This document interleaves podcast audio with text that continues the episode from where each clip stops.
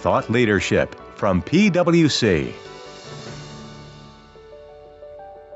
Welcome to PwC's Accounting Podcast. I'm Heather Horn. Today's episode is our audio companion to our publication entitled Navigating the ESG Landscape Comparison of the Big Three Disclosure Proposals. And even if you've listened to prior iterations of this podcast, don't fast forward to the next episode. This audio recording was updated on October 31, 2023, to highlight recent developments related to climate disclosure bills signed into law in California and the end of the scrutiny period for the European Sustainability Reporting Standards. For the latest information and resources on these and other ESG topics, be sure to subscribe to the podcast on your favorite platform, as well as our other resources related to these proposals are included within the show notes, or you can head on over to viewpoint.pwc.com. On that note, all resources referenced throughout the podcast, including publications and guidance from non PwC parties, are linked in the print publication at viewpoint.pwc.com. And with that, let's get started. On February 17, 2023, ISSB Chair Emmanuel Faber said, quote, we responded to capital market and G20 demand for a common language of investor focused sustainability related disclosure, working diligently to deliver standards that fulfill the global baseline. End quote. After years of increasingly vocal demand for enhanced transparency about ESG matters from investors and other stakeholders, regulators and standard setters in various jurisdictions issued definitive proposals to transform ESG reporting in 2022.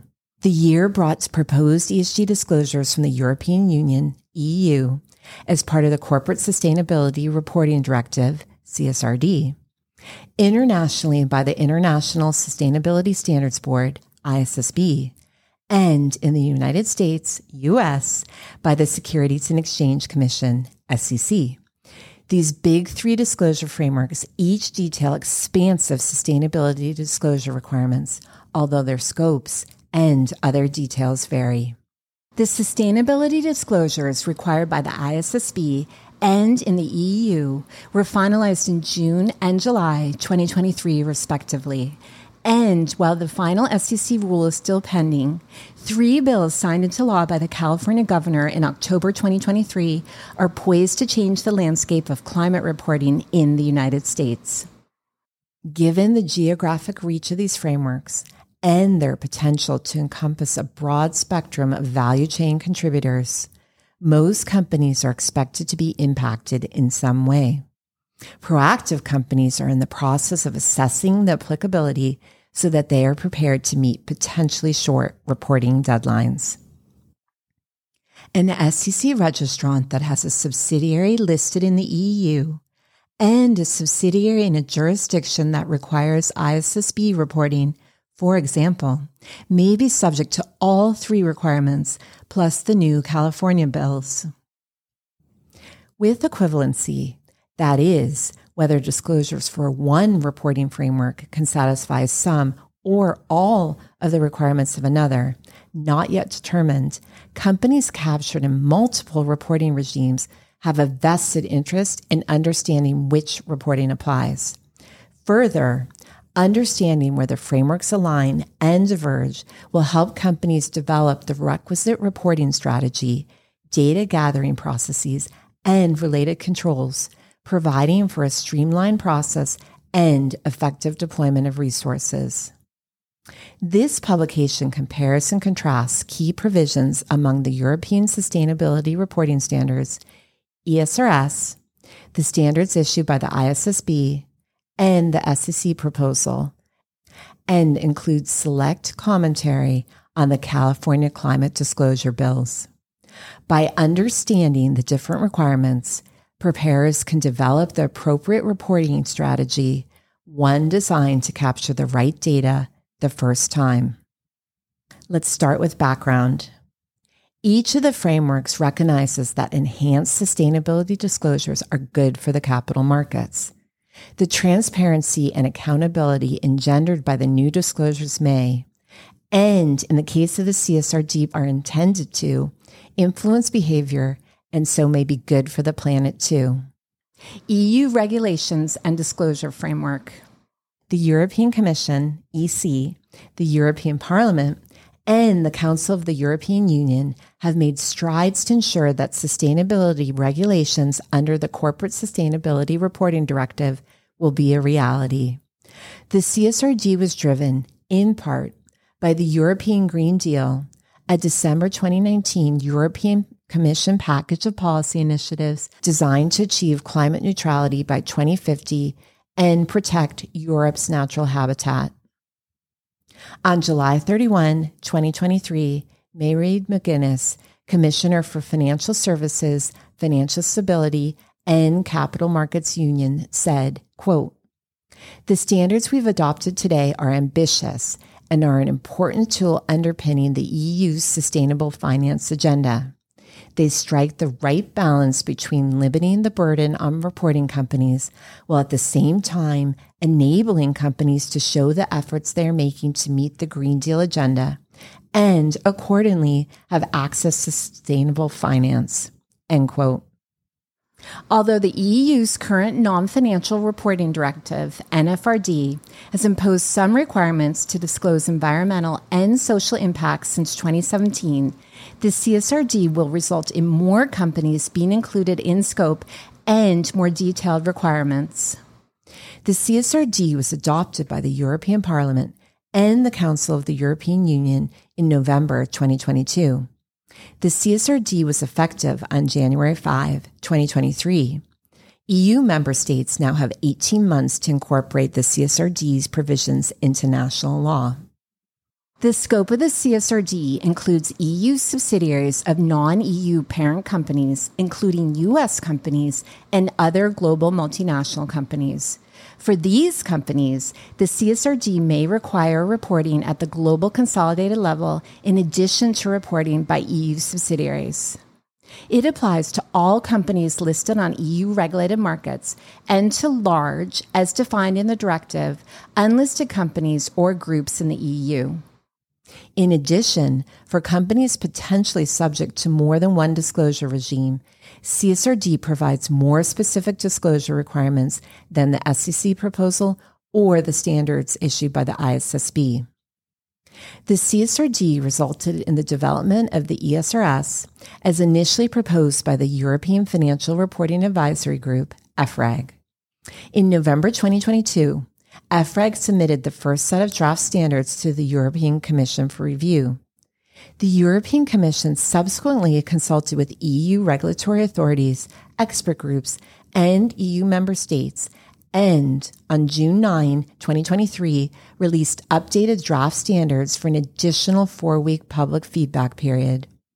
The European Commission adopted the final standards on July 31, 2023, a two month period of scrutiny from the European Parliament and Council of the European Union ended on October 21, 2023, and the ESRS are now final. The ESRS are not subject to separate transposition into law by the EU member states. They will become law once published in the official journal of the European Union.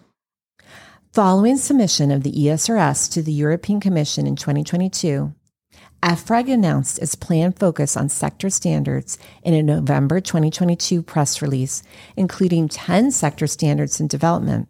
For example, agricultural, coal mining, food and beverages.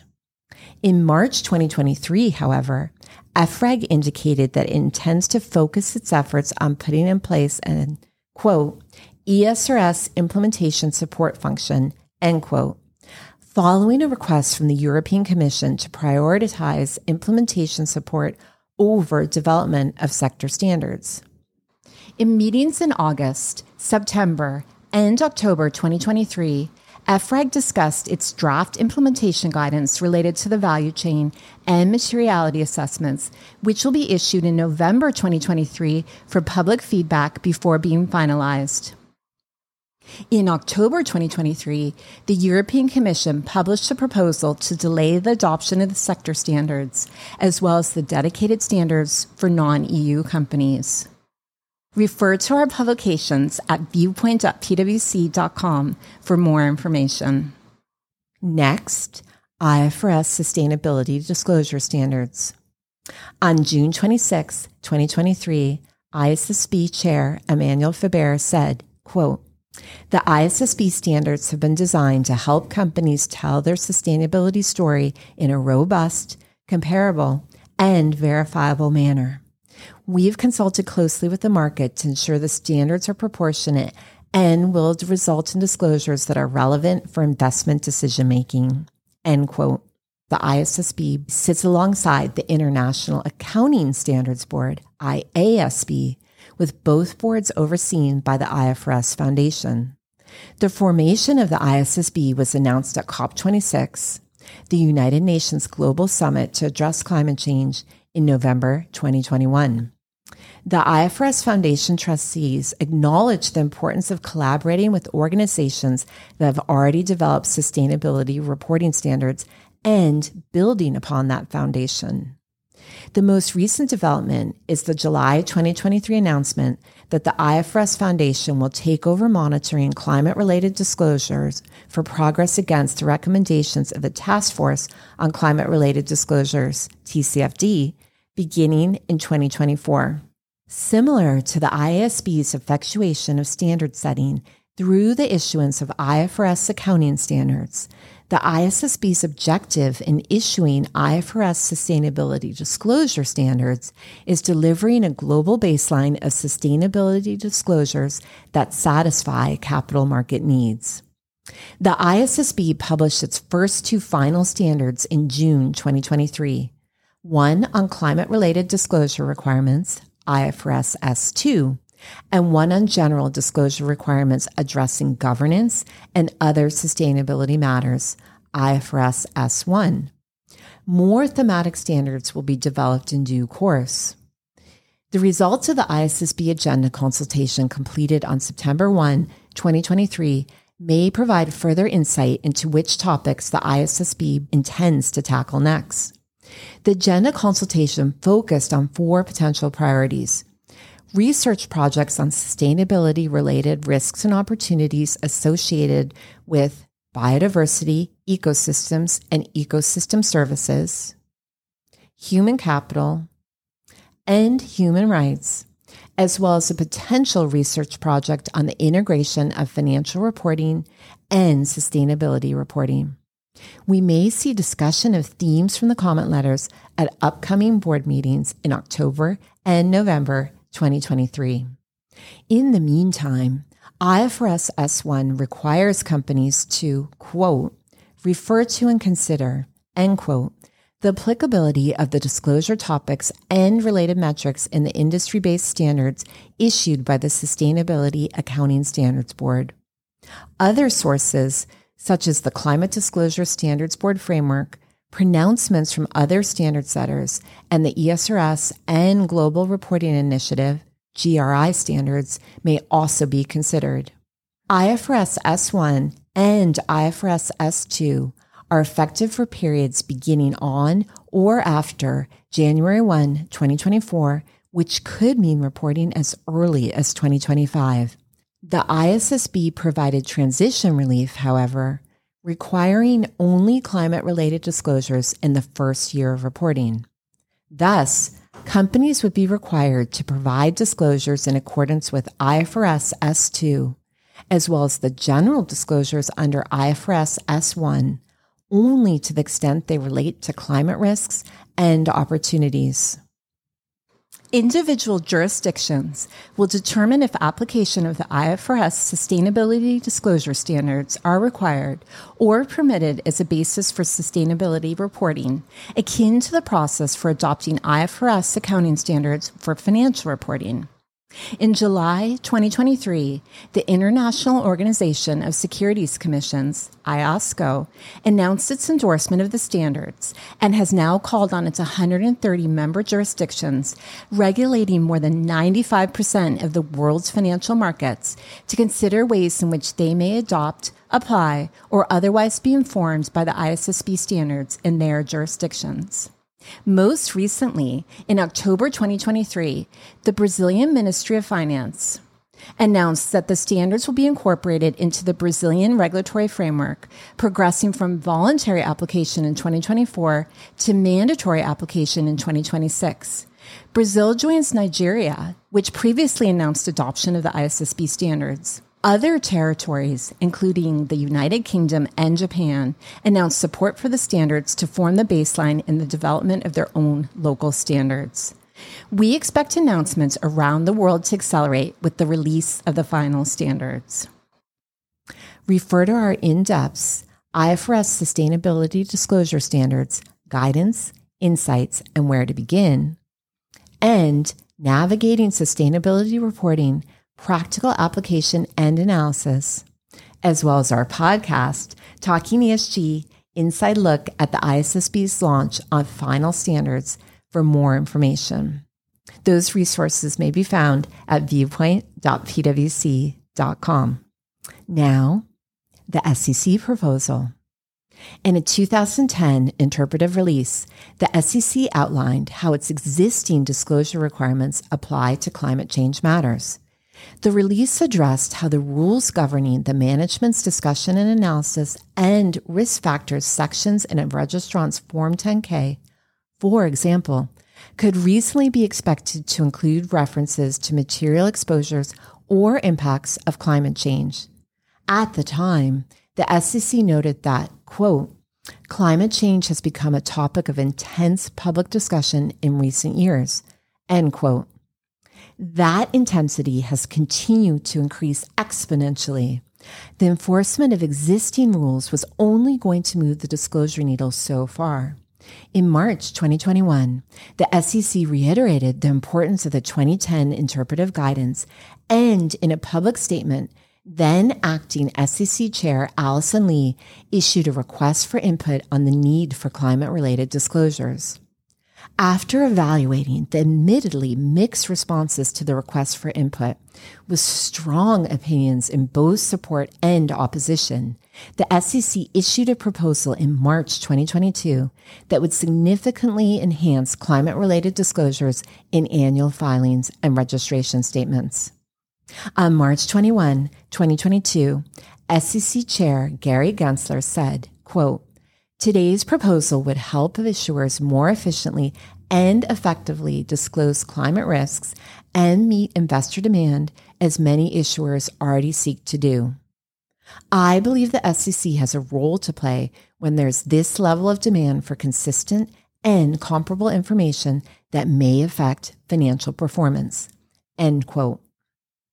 The SEC's proposal focuses specifically on how climate risks are identified assessed, managed, and disclosed. The financial impact of severe weather and other natural events, as well as transition activities and greenhouse gas GHG emissions. A final rule was initially expected in late 2022, but is now expected sometime in 2023, as is a proposal for enhanced human capital disclosures. Refer to our publication, the SEC wants me to disclose what? For more information on the SEC climate disclosure proposal. California climate disclosure bills. On October 7, 2023, the California governor signed into law landmark climate legislation that will require 1. GHG emissions reporting in compliance with the Greenhouse Gas Protocol, 2 climate related financial risk reporting in line with the recommendations of the TCFD, and three, information about certain emissions claims and the sale and use of carbon offsets. Over 10,000 U.S. companies, including both public and private companies, as well as subsidiaries of non U.S. headquartered companies, are expected to be impacted by the climate disclosure requirements in the near term. Let's compare the three different bills, starting with AB 1305, Voluntary Carbon Market Disclosures. The primary disclosure topics are 1. Emission claims, 2. Use of carbon offsets, and 3. Sale of carbon offsets. There's no applicable framework, and the scope will be entities that 1. operate and make emissions claims within California, and 2. buy or sell carbon offsets in California. Where filed, publicly available on company's website. Assurance. No, although certain disclosures are required about any independent third party verification obtained. And the compliance date is January 1, 2024, with information updated at least annually. Now, SB 253, Climate Corporate Data Accountability Act. Primary disclosure topic Scope 1, Scope 2, and Scope 3 greenhouse gas emissions. The framework is the GHG protocol. The scope is business entities with annual revenue over $1 billion that do business in California. Where filed will be publicly available on a digital platform. Assurance, yes, phased assurance requirements beginning with limited assurance, and the compliance date will require annual reporting of Scope 1 and Scope 2 emissions in 2026 on prior fiscal year information and Scope 3 starting in 2027. Now, Senate Bill 261 Greenhouse Gases, Climate Related Financial Risk. The primary disclosure topic one, climate related financial risks, and two, the measures a company has adopted to reduce and adapt to such risks. The framework will be TCFD. The scope will be business entities with annual revenue over 500 million that do business in California. The information must be publicly available on the company's website. There are no assurance requirements, and the compliance date will be on or before January 1, 2026, and biannually thereafter.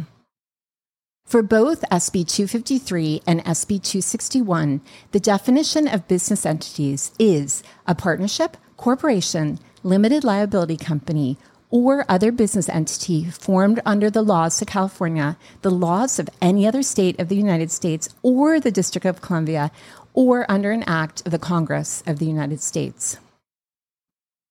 The bills are brief, only a few pages each, and lack answers to some questions regarding how and when to apply the requirements. Further, the governor's approvals of SB 253 and SB 261 were accompanied by signing messages indicating that he plans to work with the California legislature next year to address certain concerns, including the implementation deadlines. Given that the bills would apply as soon as January 1, 2024, however, we recommend that companies evaluate applicability and reporting requirements based on what is known now. Refer to our publication, California is not waiting for the SEC's climate disclosure rules for more information on the bills. Now, let's turn to more details on the proposals, starting with the general features. One of the foundational points of alignment among the three frameworks is the incorporation of elements based on the Task Force on Climate Related Financial Disclosures framework. Leveraging this popular framework provides a point of continuity with voluntary reporting and unites the disclosure frameworks through key themes, including required disclosure of the broad impacts of sustainability related risks, as well as governance and oversight of the related risks and opportunities. California Senate Bill 261 also requires reporting using the TCFD framework. Connectivity between sustainability information and financial information also echoes throughout the frameworks. Let's compare the general features of the three frameworks, starting with topics in scope. European Commission. Standards span a broad list of environmental, social, and governance topics, including one dedicated to climate disclosures. ISSB. Standards address climate and other sustainability risks. Additional thematic standards are expected in the future. And SEC. The proposed rule addresses climate related risks. A rule addressing human capital is also expected in the future. Next, industry standards. European Commission. 10 sector specific standards have been announced and are in development. ISSB. A company is required to, quote, refer to and consider, end quote, the applicability of the disclosure topics in the SASB standards. SEC. Industry specific disclosures are not required. Next, location of disclosures. European Commission. Disclosure would be included within a dedicated section of the management report. No financial statement footnote disclosure would be required. ISSB. Disclosure would be included as part of general purpose financial reporting, such as in management commentary. No financial statement footnote disclosure would currently be required. SEC. Disclosure would be included in a separate section of the annual report or registration statement. A financial statement footnote would include disclosure of the impact of severe weather and transition related activities. Observations. One striking difference among the frameworks is the breadth of topics in scope, although there may be further alignment in the future if the SEC and ISSB issue further guidance as expected. Industry standards are another point of potential future alignment. Industry is already an explicit focus of the IFRS sustainability disclosure standards. IFRS S1 requires the company to consider the applicability of the SASB standards when identifying sustainability related risks and opportunities. And although proposed to be delayed from 2024 to 2026, ESRS will also include sector standards. Another key difference among the frameworks is the SEC's requirement to include specified disclosures in the notes to the financial statements, a proposal which sparked strong stakeholder feedback on both sides of the debate. We support standardized climate related disclosures in the footnotes to the financial statements because we believe this information would aid investors in better understanding the impact of climate risks on the financial statements. Although, as discussed in the materiality section, we do not agree with the SEC's proposed 1% disclosure threshold. The final ESRS and ISSB standards refer to the importance of interconnectedness between sustainability disclosures and general purpose financial reporting. The IASB and FASB have each released guidance emphasizing the current accounting standards that could reasonably be expected to elicit disclosures about the impact of climate events and risks.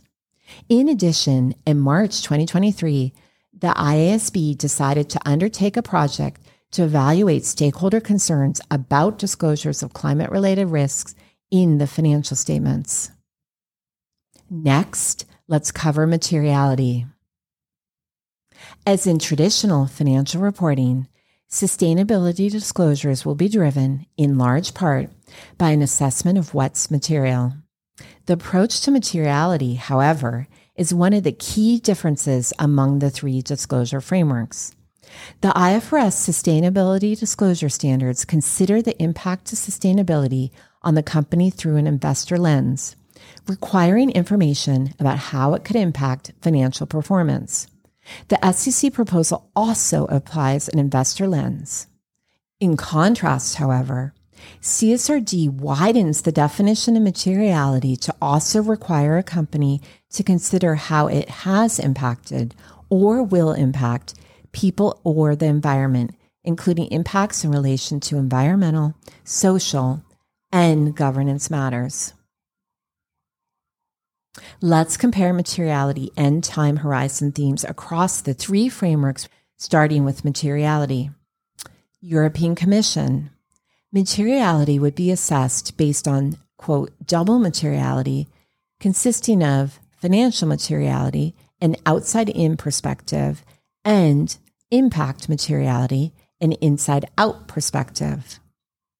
ISSB, Materiality would be assessed based on factors that could reasonably be expected to influence decisions that the primary users make based on that information. SEC. Materiality would be assessed based on the definition of materiality in existing securities laws, Supreme Court precedent. A 1% bright line threshold would be applied for financial statement footnote quantitative disclosures. Next, time horizons for specific disclosures. European Commission. Time horizons of short, medium, and long term are prescribed, although the entity may adapt the periods. The definition of long term in the climate standard may be applied differently. ISSB. Time horizons for disclosure of risks and opportunities over the short, medium, and long term are not defined. SEC. Time horizons for disclosure of risks and opportunities over the short, medium, and long term are not defined. Observations. Each of the frameworks requires companies to consider risks that may occur over the short, medium, and long term, which requires an assessment of materiality over these time periods. Today, Materiality is typically considered in the context of a company's current financial condition and may not explicitly consider future periods, especially periods that extend as far in the future as many potential climate related impacts. We believe additional guidance in this area, such as specifying that time horizons should be limited to those periods when the impact on future cash flows could have a material effect on investors or in the case of double materiality, a material effect on stakeholders would be helpful to ensure consistency and comparability. We also believe that investor focused materiality will assist in achieving comparability of reporting. While the SEC and ISSB have leveraged the definition of materiality used in today's financial reporting, there may be uncertainty as to how traditional concepts of materiality would translate to climate and GHG emissions reporting. In addition, there are questions about whether the application of the different definitions of materiality will actually result in significant differences, particularly as practice evolves. Recent developments may also impact application. The final ESRS specified that, quote, a sustainability matter is material from a financial perspective if it triggers or could reasonably be expected to trigger material financial effects. End quote. The ESRS also require additional disclosures if the company concludes that climate change is not material, including forward-looking analysis of the factors that could lead to climate change becoming material to the company in the future. SEC Brightline Threshold. In our view, which is shared by numerous other commenters, the SEC's current proposed financial statement footnote disclosure threshold of 1% would not provide the type of meaningful information that investors are demanding and would be difficult for registrants to implement. Applying the traditional concept of materiality would result in more cohesive disclosures and greater focus on the information that would be important to investors. Next, let's turn to targets, transition plans, and resilience. The frameworks all include required disclosure of a company's targets or goals, how it intends to meet its targets and goals, and related progress toward applicable milestones.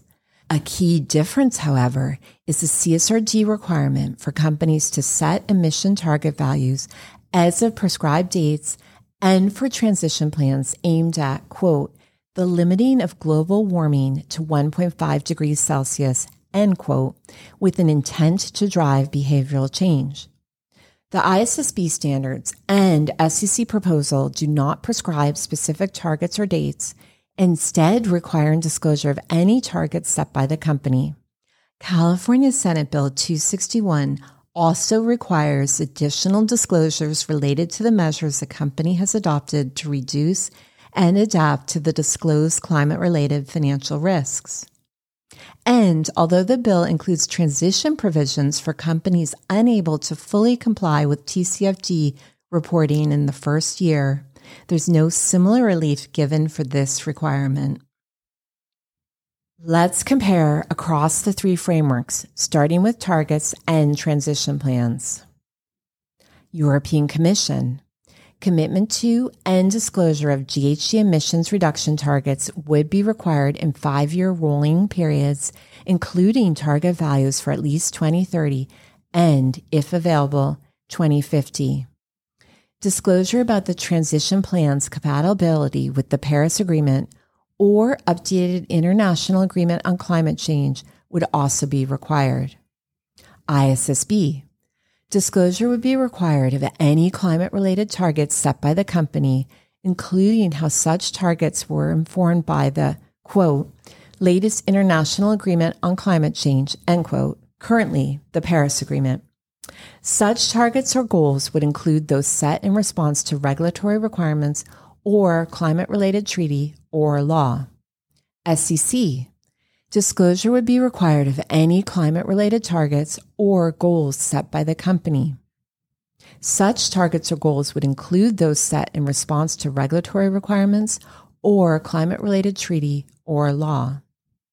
Next, use of scenario analysis, European Commission. The use of scenario analysis would be required to assess resilience. Explanation is required of whether and how scenario analysis is consistent with the Paris Agreement and limiting climate change to 1.5 degrees Celsius. ISSB. The use of scenario analysis would be required to assess resilience. Disclosure of whether the company used a scenario that aligns with the latest international agreement on climate change would be required. SEC any means could be used to assess resilience. Additional disclosures would be required if scenario analysis is used. The proposal does not require consideration of specific scenarios. Observations. The disclosure of targets or goals is an important element of the disclosure requirements. These disclosures provide a degree of accountability, both with regard to behavioral changes and also to help alleviate greenwashing.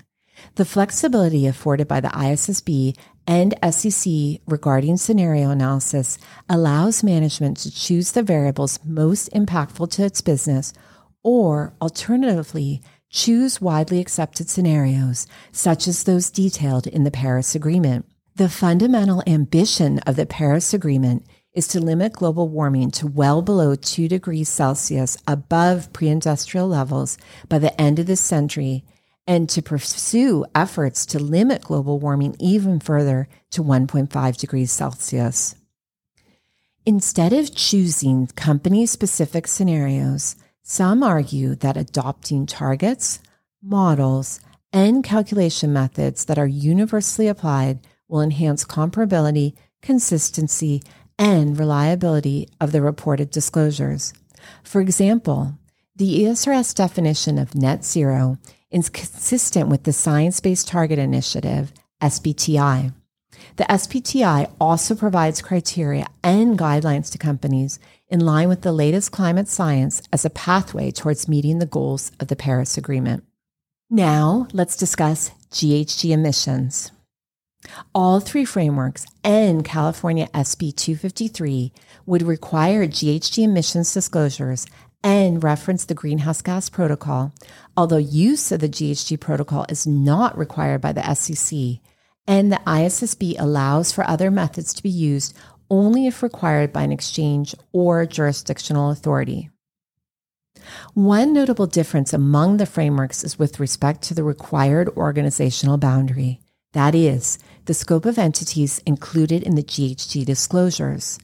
The SEC proposal would require alignment with the financial statements, whereas the ISSB sustainability disclosure standards and the California climate disclosure bills provide the flexibility allowed by the GHG protocol.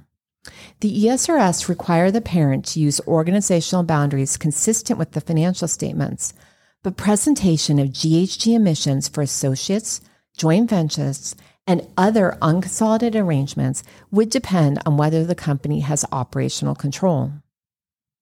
Senate Bill 253 is the only one of the frameworks that mandates full compliance with the GHG protocol. Now let's compare across the three frameworks, starting with a discussion of the use of the GHG protocol. European Commission. Consideration of the GHG protocol is required. The environmental footprint methods proposed by the European Commission or the framework for GHG accounting stipulated in International Organization for Standardization ISO 14064 may also be considered. ISSB Use of the GHG protocol would be required unless a different method is required by a jurisdictional authority or exchange. SEC. Use of the GHG protocol would not be required, although the proposed requirements are based on its concepts. Next, GHG emissions organizational boundaries. European Commission. Emissions of the parent and consolidated subsidiaries would follow the organizational boundaries of the consolidated financial statements. Emissions of associates, joint ventures, and other unconsolidated arrangements would be presented based on operational control. ISSB. Emissions would be reported using either a control or equity share approach, consistent with optionality described in the GHG protocol. SEC.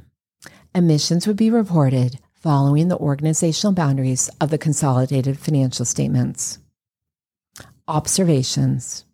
We support the use of a set of globally accepted standards for the measurement of greenhouse gases to provide enhanced comparability and usefulness of company specific data. We recommend that ESG standard setters and regulators work together to ensure that key elements that support high quality standards are more formally incorporated into the maintenance and ongoing development of the GHG protocol, such as establishing formal due process, amending for the impact of current accounting standards, and implementing a continuous update process. To this end, in March 2022, the World Resource Institute announced its intention to assess the need for incremental guidance, a key focus of which would be alignment with accounting rules.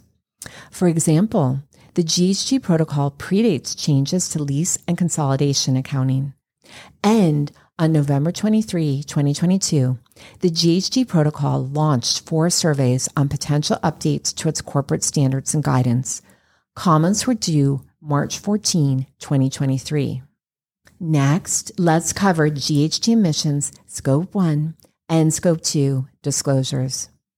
All three disclosure frameworks and California Senate Bill 253 include requirements to disclose Scope 1 and Scope 2 GHG emissions in carbon dioxide equivalent CO2e tons.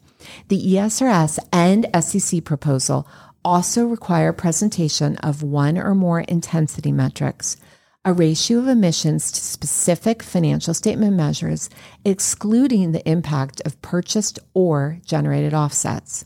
The disclosures also include the same seven gases, which are consistent with those included in most major reduction schemes, although only the SEC proposal would require disclosure of Scope 1 and Scope 2 emissions by each type of gas on a disaggregated basis. Unlike the other frameworks, California Senate Bill 253 requires full compliance with the GHG protocol, including reporting of both location based and market based Scope 2 information. Now let's compare across the three frameworks. First, Scope 1 and Scope 2 GHG emissions. European Commission disclosure of gross Scope 1 and Scope 2 emissions for the parent and consolidated subsidiaries, as well as entities over which it has operational control. The percentage of Scope 1 emissions under regulated emission trading schemes would be separately disclosed. Scope 2 emissions would be separately disclosed using both the location based and market based methods. There's no requirement to disaggregate emissions by type of greenhouse gas. ISSB disclosure of gross Scope 1 and Scope 2 GHG emissions for the consolidated group and separately for the investees excluded from consolidation, such as its associates and joint ventures. Scope 2 emissions would be disclosed using the location based method. And there's no requirement to disaggregate emissions by type of GHG. SEC. Proposed disclosure of gross Scope 1 and Scope 2 GHG emissions for the consolidated group, including equity method investments. Scope 2 emissions would be disclosed using either the location based or market based method, or combination. Would require emissions to be disaggregated by type of GHG. Next, GHG emissions intensity, European Commission. Disclosure of total GHG emissions per net revenue would be required. ISSB, no requirement to disclose GHG emissions intensity. SEC, disclosure of total Scope 1 and Scope 2 GHG emissions per unit of total revenue and per unit of production, or an alternative, if not available, would be required. Observations.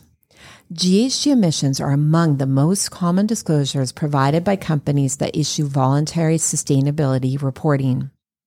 We support the SEC's proposed requirement to require disaggregated information about the type of greenhouse gases emitted by a registrant because this would be meaningful information for investors given the differing levels of global warming potential among the different gases. Disaggregated data may also aid investors in understanding a company's risk profile because different gases may be subject to varying regulations. In addition, as the science and methodology for monitoring and measuring greenhouse gases continue to evolve, we support flexibility to allow for the expansion of reported gases to keep pace with broader scientific and societal developments. We acknowledge that a GHG emissions intensity measure is a widely used metric. In the context of a net zero or other substantial greenhouse gas reduction commitment, however, the absolute quantity of GHG emissions released into the atmosphere and progress toward the goal is more meaningful than a GHG intensity measure. Further, an intensity metric may mask emissions growth. For example, if a company is increasing revenue by raising prices, its revenue based intensity metric may show a decline even if emissions have increased for the same number of units sold. Therefore, we support the ISSB's decision to omit required disclosure of intensity metrics. Next, let's cover GHG emissions Scope 3 disclosures. Scope 3 emissions include a company's upstream and downstream activities, which the GHG protocol classifies into 15 categories based on the activities giving rise to the emissions. All three disclosure frameworks and California Senate Bill 253 include specific requirements to disclose Scope 3 GHG emissions, although smaller reporting companies would be exempt from the SEC's proposed Scope 3 requirements. In accordance with the final ESRS, the reporting entity's Scope 3 emissions would include the Scope 3 emissions from associates, joint ventures, and unconsolidated subsidiaries over which it has operational control. Its Scope 3 emissions would also include the Scope 1, Scope 2, and Scope 3 emissions of those associates, joint ventures, and unconsolidated subsidiaries, A, in its value chain, and B, over which it does not have operational control. The ESRS provides a specific format that is to be followed for disclosure of all GHG emissions and related targets and goals. The ISSB and California Senate Bill 253 provide for a one year delay on reporting of Scope 3 emissions for all companies, while the ESRS offer a one year delay on Scope 3 reporting for companies with fewer than 750 employees. Let's compare across the three disclosure frameworks. European Commission. Scope 3 emissions would be disclosed in total for the parent and consolidated subsidiaries, as well as entities over which it has operational control, including significant Scope 3 categories. Scope 3 emissions would include Scope 1, Scope 2, and Scope 3 emissions of associates, joint ventures, and unconsolidated subsidiaries in its value chain over which it does not have operational control. ISSB. Scope 3 emissions would be disclosed in total, including component categories. SEC. Scope 3 emissions would be disclosed in total, including component categories, if 1. They are material, or 2. The company has set an emissions reduction target or goal that includes Scope 3 emissions. Emissions related to significant Scope 3 categories would also be disclosed if Scope 3 disclosures are required. Next, GHG emissions intensity. European Commission. Disclosure of total GHG emissions per net revenue would be required. ISSB. No requirement to disclose GHG emissions intensity. SEC. Disclosure of Scope 3 GHG emissions per unit of total revenue and per unit of production, or an alternative if not available, would be required if Scope 3 disclosures are required. Observations. Investors are interested in Scope 3 emissions data, particularly in circumstances when a company's upstream or downstream activities are emissions intensive. Reporting of Scope 3 emissions, however, may be challenging for many companies given their reliance on upstream and downstream entities for the underlying data. Further, the disparate sources of information, as well as level of estimation required, may create challenges in developing the Scope 3 amounts in a reliable and timely manner. We believe the needs of investors should be balanced against the potential difficulties for preparers in producing reliable, timely information. For example, when there's a related announced target or goal that includes Scope 3 emissions, disclosure may be relevant to investors because of the accountability it creates. In the absence of a target or goal related to Scope 3 emissions, we believe allowing alternative approaches that may balance investor needs against preparer challenges would be helpful. Next, let's cover assurance. Confidence in the information disclosed by registrants is a critical component of efficient capital markets.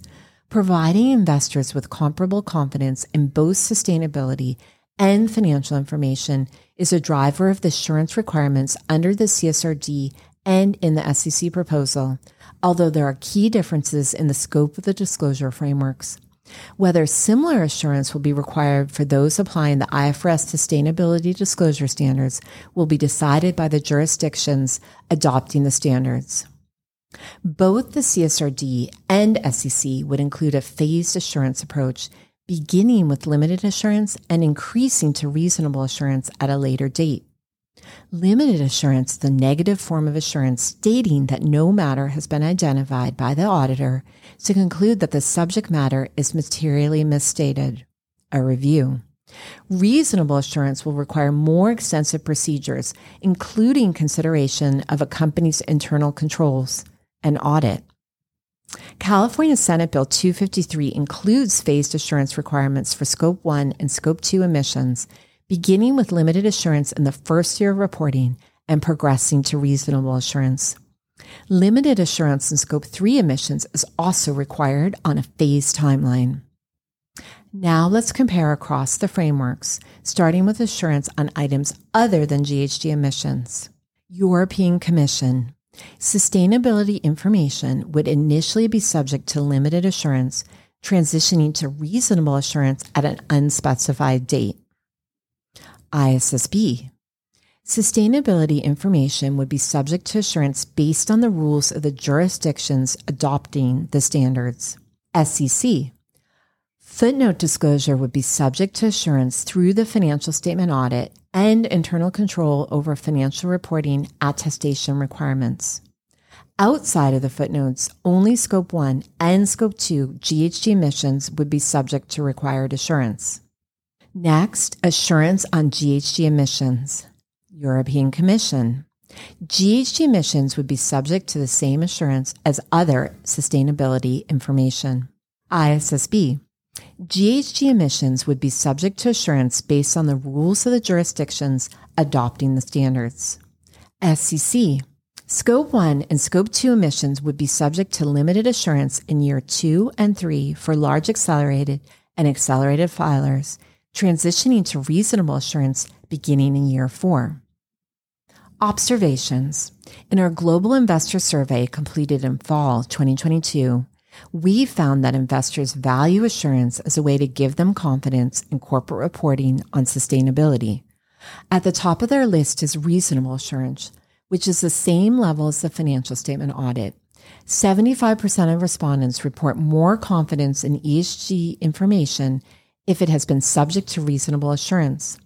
Investors also want to know that a company has actually done what it says it has done, 79%, as well as that the reporting is in line with a recognized reporting framework, 77%. Further, we believe that certain aspects of the attestation standards may require clarification to enable assurance on the entirety of the sustainability information as envisioned by the CSRD. The International Auditing and Assurance Standards Board is currently undertaking a project to develop international standards on sustainability assurance. An exposure draft was issued on August 2, 2023, and the comment period closes on December 1, 2023. Refer to the announcement linked in the print publication for more information. Reporting on and assurance of compatibility with global or territory goals may be particularly complex as there are multiple future factors to be considered which are not under the control of a reporting entity. Setting specific scenarios, models, and or calculation methods to use. For example, Science-Based Targets Initiative for Climate Change would enhance comparability, consistency, and reliability of the reporting and increase the likelihood of reasonable assurance being achievable. Finally, let's address effective dates and transition. Once all have been finalized, the three frameworks would introduce a new era of reporting by requiring sustainability related information to be issued together with annual financial statement reporting and companies do not have much time to prepare. Effective dates are approaching rapidly, with the earliest CSRD reports required for 2024. California Senate Bill 261 requires companies to make their first TCFD report publicly available by January 1, 2026. Further, California Senate Bill 253 requires initial reporting on GHG emissions in 2026 on prior fiscal year information, although the date of the reporting deadline is yet to be determined. Now let's compare across the frameworks, starting with timing of application. European Commission. Timing is established by the CSRD and would be phased by type of entity. Disclosure requirements would be applicable in 2024, filing in 2025 for a quote, large undertaking as defined that has securities listed on an EU regulated market and more than 500 employees. ISSB. Timing will depend on how standards are implemented in each jurisdiction. Disclosure requirements of IFRS S2 are effective for annual reporting periods beginning on or after January 1, 2024, with early adoption permitted. In the first year of reporting, Entities are permitted to apply IFRS S1 only to the extent it relates to the disclosure of climate related information. SEC. Time is expected to be phased by type of filer, with disclosure requirements potentially applicable as early as 2024, filing in 2025 for large accelerated filers. Scope 3 disclosures would be required a year after other disclosures. Next, comparative information. European Commission. Comparative information would not be required in the first year of adoption, but required thereafter. ISSB. Comparative information would not be required in the first year of adoption, but required thereafter. SEC. Comparative information would be required for all periods presented. Information that's not reasonably available could be omitted under existing SEC guidance. Observations.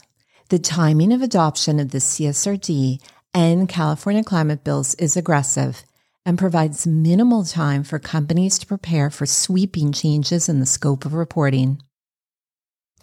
Although the ISSB also established an aggressive effective date, companies may have more time, depending on the individual jurisdictions adopting the standards. Responding to concerns around timing, the European Commission provided various transition reliefs in the ESRS. For example, a two year delay for some companies to report certain environmental and social disclosures.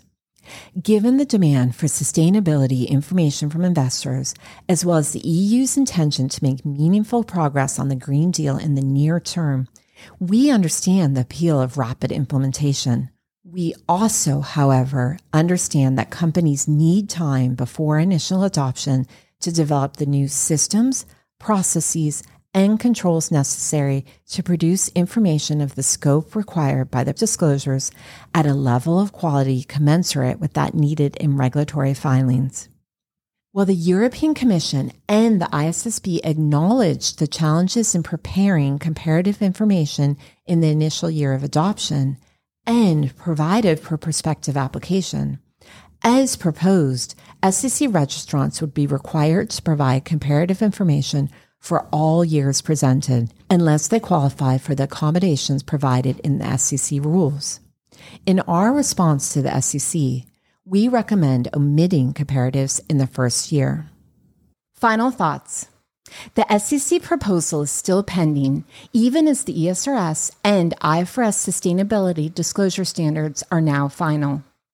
Comment letter respondents to all three sets of draft proposals frequently highlighted the practical need for international collaboration and consistency, including equivalency determinations when appropriate. To this objective, the European Commission, EFRAG, and the ISSB have announced that they are working together on interoperability guidance intended to assist companies that apply both ESRS and IFRS sustainability disclosure standards. How the SEC guidance will address interoperability, however, and whether equivalence or similar relief will ultimately be available, especially given the differing objectives of the three frameworks, is still unknown. In the meantime, however, the California climate reporting requirements scope in more companies than the SEC proposal and accelerate climate reporting in the U.S. And although two of the California bills allow a company to satisfy its reporting requirements by leveraging disclosures prepared to meet other national and international reporting requirements, as long as those reports meet the requirements of the respective bills, managing a company's sustainability reporting obligations is becoming increasingly difficult given the growing number of reporting requirements worldwide. Proposals such as those by the Australian Accounting Standards Board, which recently released proposed standards for climate reporting, which would remove references to the SASB from the IFRS sustainability disclosure standards, further complicate reporting for multinational companies. Companies should develop processes to monitor developments and should also consider developing reporting processes that enable flexibility to respond to multiple requirements with the same underlying data. The pace of change is expected to continue to accelerate, and companies should begin to prepare for what they know now, with the ability to layer in additional proposals as needed.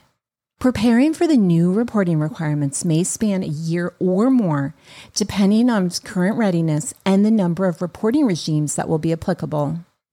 And with the effective dates for several requirements looming for some companies, now is the time to focus on understanding the scope and potential impact of the rules.